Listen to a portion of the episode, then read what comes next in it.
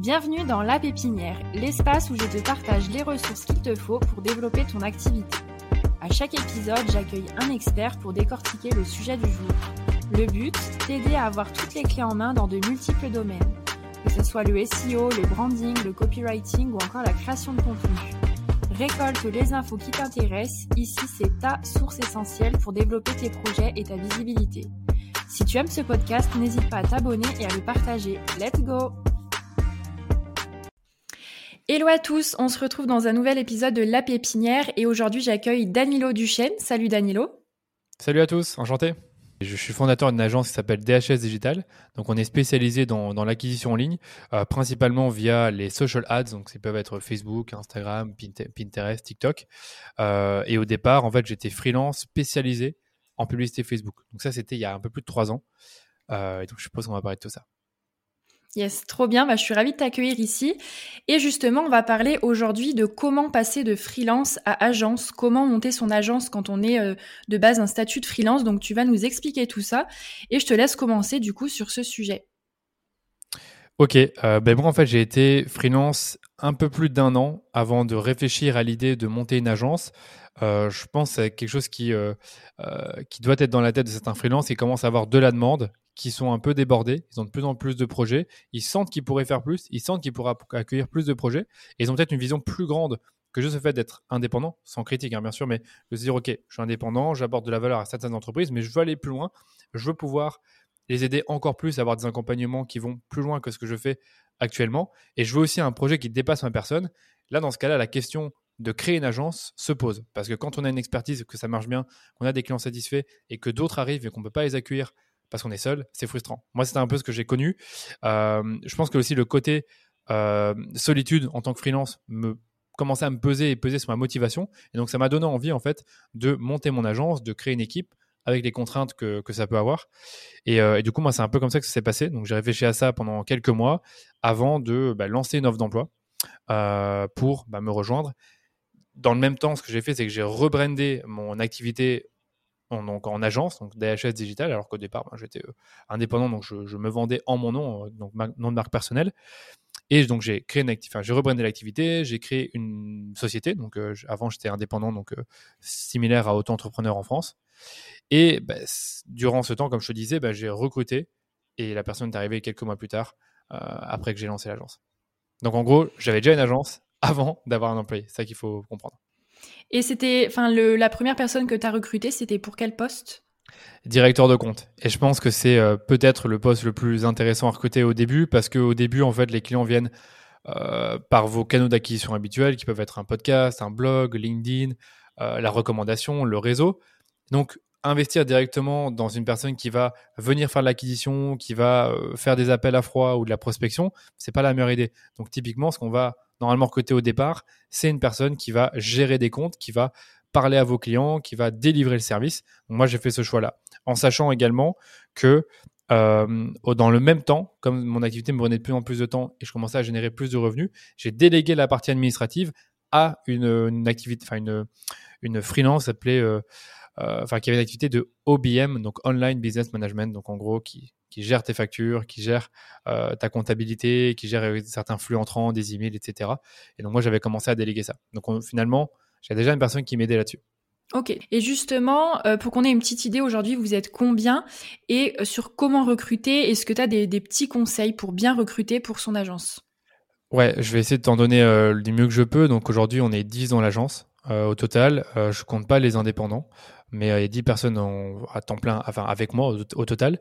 Et au niveau du recrutement, c'est vraiment un sujet qui est, euh, qui est pas facile, mais qui, qui s'apprend avec le temps, avec l'expérience. Il n'y a pas de recette magique. Cependant, quand tu recrutes, ben, l'une des choses les plus importantes qu'on va souvent conseiller, c'est de créer une bonne fiche de poste pour attirer les bons candidats et aussi leur montrer, ben, leur présenter pardon, une mission qui fait sens. Donc une mission qui est précise, qu'est-ce que vous allez faire?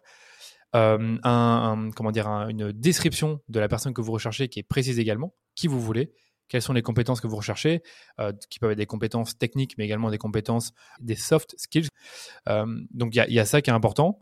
ensuite, bah, dans l'offre d'emploi, bon, je ne vais pas trop rentrer dans les détails, mais il faut quand même présenter l'entreprise, la mission, où est-ce qu'on veut aller. Et une fois que vous avez des candidats, ben, c'est là que le, le jeu commence, c'est-à-dire que vous allez discuter avec une série de candidats Et l'objectif avec le premier, le, premier appel avec les candidats, c'est d'avoir un échange qui est informel, donc qui n'est pas directement euh, peux-tu me parler de tes, compétences? Non, c'est plus genre euh, d'où viens-tu? Tu as fait quoi dans la vie? C'est quoi un peu ton parcours? Parle-moi de toi, quelles sont tes passions, etc. Pour comprendre un peu, est-ce que cette personne déjà pourriez avoir un échange avec elle Est-ce qu'elle semble un peu correspondre à ce que vous recherchez du point de vue de cette expérience passée? Donc, admettons, je vous donne un exemple. Vous cherchez une personne qui va gérer des comptes publicitaires, donc dans votre agence, mais si la personne n'a jamais géré un compte publicitaire de sa vie, euh, et, ou, alors par exemple a déjà géré un compte publicitaire mais ne l'a jamais fait en agence, voilà, c'est déjà plus risqué de prendre cette personne-là parce qu'elle n'a pas d'expérience d'agence. Par contre, si vous avez devant vous une personne qui a déjà travaillé en agence, qui en plus est une agence que vous connaissez, qui, euh, qui s'intéresse au même, euh, qui, lit, qui lit les mêmes blogs que vous, qui écoute des podcasts similaires aux vôtres, là déjà, il y a déjà un, peu plus d'affinité possible avec la personne. Si en plus ça, la personne vous a dit, ben voilà, j'ai fait ça, ça, ça, euh, j'ai voyagé, etc., etc. Tout ça, c'est des indicateurs positifs qui montrent que peut-être la personne est ouverte d'esprit, qu'elle est autonome. Donc il y a toutes des, toutes des questions que vous allez devoir poser qui vont dépendre de vos objectifs et qui vont permettre de, de voir si vous avez la bonne personne en face de vous. Mais tout va dépendre encore une fois de ce que vous recherchez. Euh, ça, c'est la première chose. Après, une fois que la, tu penses avoir quelques candidats qui sont intéressants, il faut que tu leur fasses passer des tests. moi, c'est ce que je fais, des tests de compétences. Euh, donc, je reprends l'exemple, si on veut recruter quelqu'un qui euh, va gérer des comptes publicitaires, on va lui faire passer des tests en direct, donc qui ne sont pas préparés, mais également des trucs à préparer que la personne va nous présenter, qu'elle peut présenter à moi, qu'elle peut présenter à quelqu'un d'autre dans l'équipe. Mais là, ce qu'on va essayer de voir, c'est déjà est-ce qu'elle arrive à trouver des solutions aux problèmes qu'on lui, donne? Pas forcément les meilleures solutions, mais quel est son raisonnement? Vers où est-ce qu'elle est, euh, comment est-ce qu'elle arrivait à cette, à cette réponse-là? Parce que parfois, une étude de cas, on peut se faire aider, on peut se faire, euh, on peut se faire aider par quelqu'un, donc ça se sent en fait si on s'est fait aider.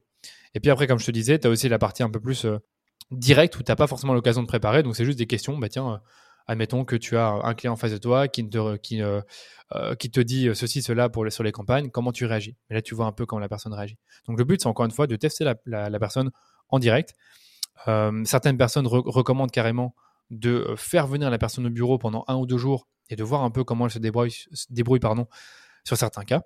Donc une fois que ça s'est fait, normalement, tu as déjà pas mal, euh, pas mal de, de, certitudes, on va, dire sur la, personne que tu, que tu vas engager, parce que tu, sais que tu pourrais bien t'entendre avec, qu'elle a plus ou moins le, profil qui correspond.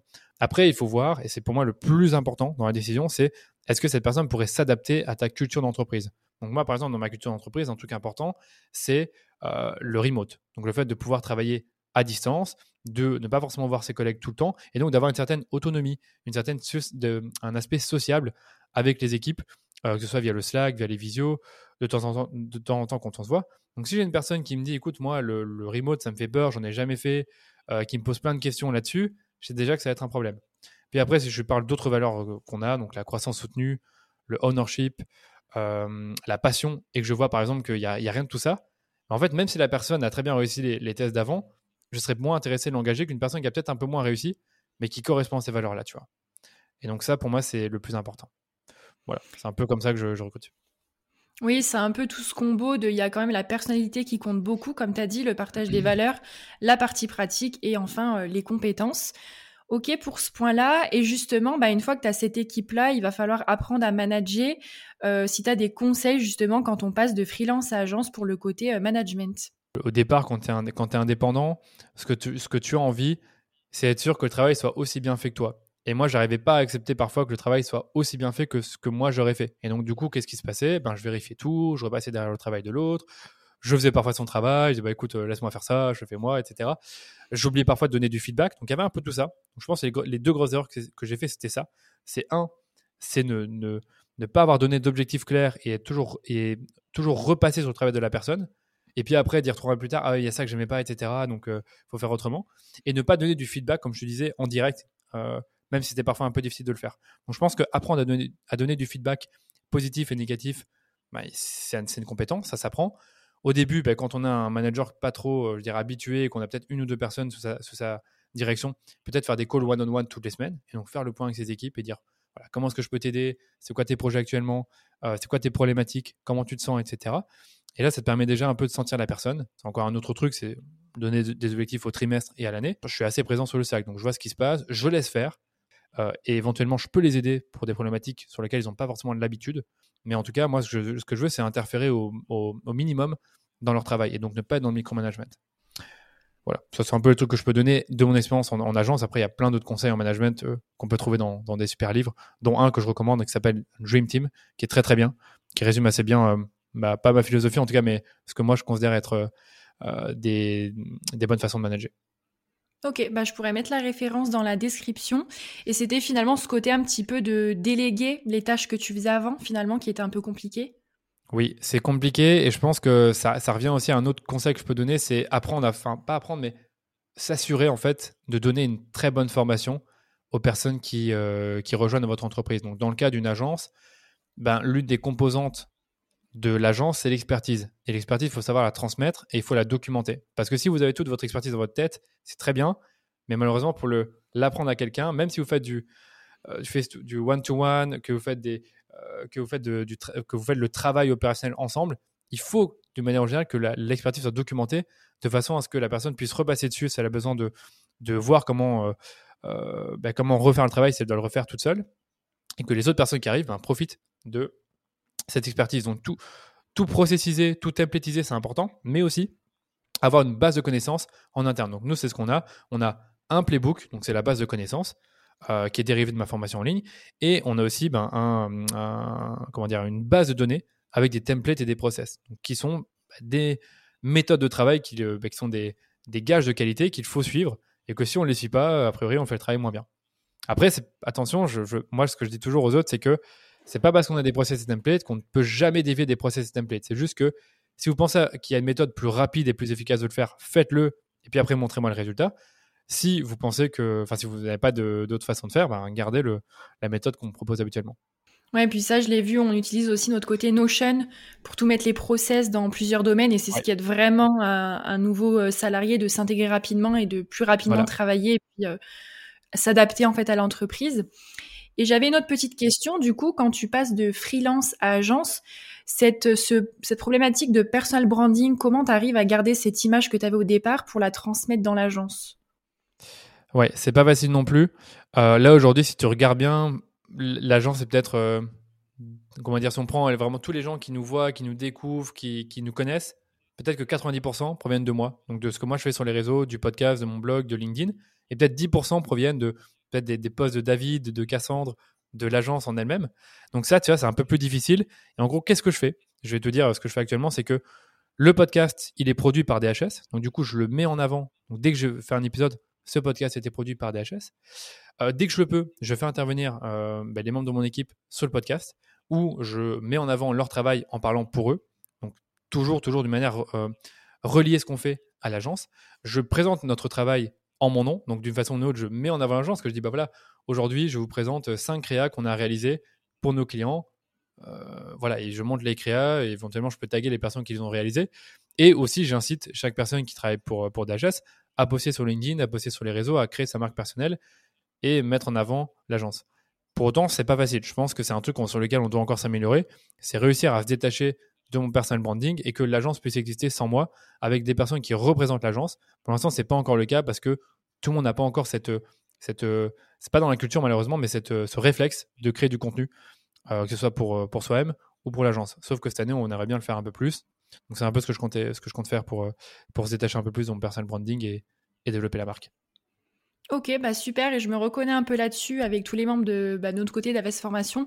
Évidemment, c'est un peu ça, tu as utilisé ton, ton compte, ta visibilité, ce que tu avais construit pour relier un petit peu euh, toutes les autres personnes qu'il y a dans, dans ton agence. C'est ça. Est-ce que tu as un mot de la fin? Alors, je suppose que c'est pour des personnes euh, qui, souhaitent lancer une agence ou en tout cas se lancer. Ben, moi, je pense qu'il faut vous lancer avant d'être prêt. Moi, j'étais pas prêt avant de, lancer mon agence. J'étais ni prêt à manager, euh, ni prêt à euh, bah, recruter des personnes, à recruter les bonnes personnes.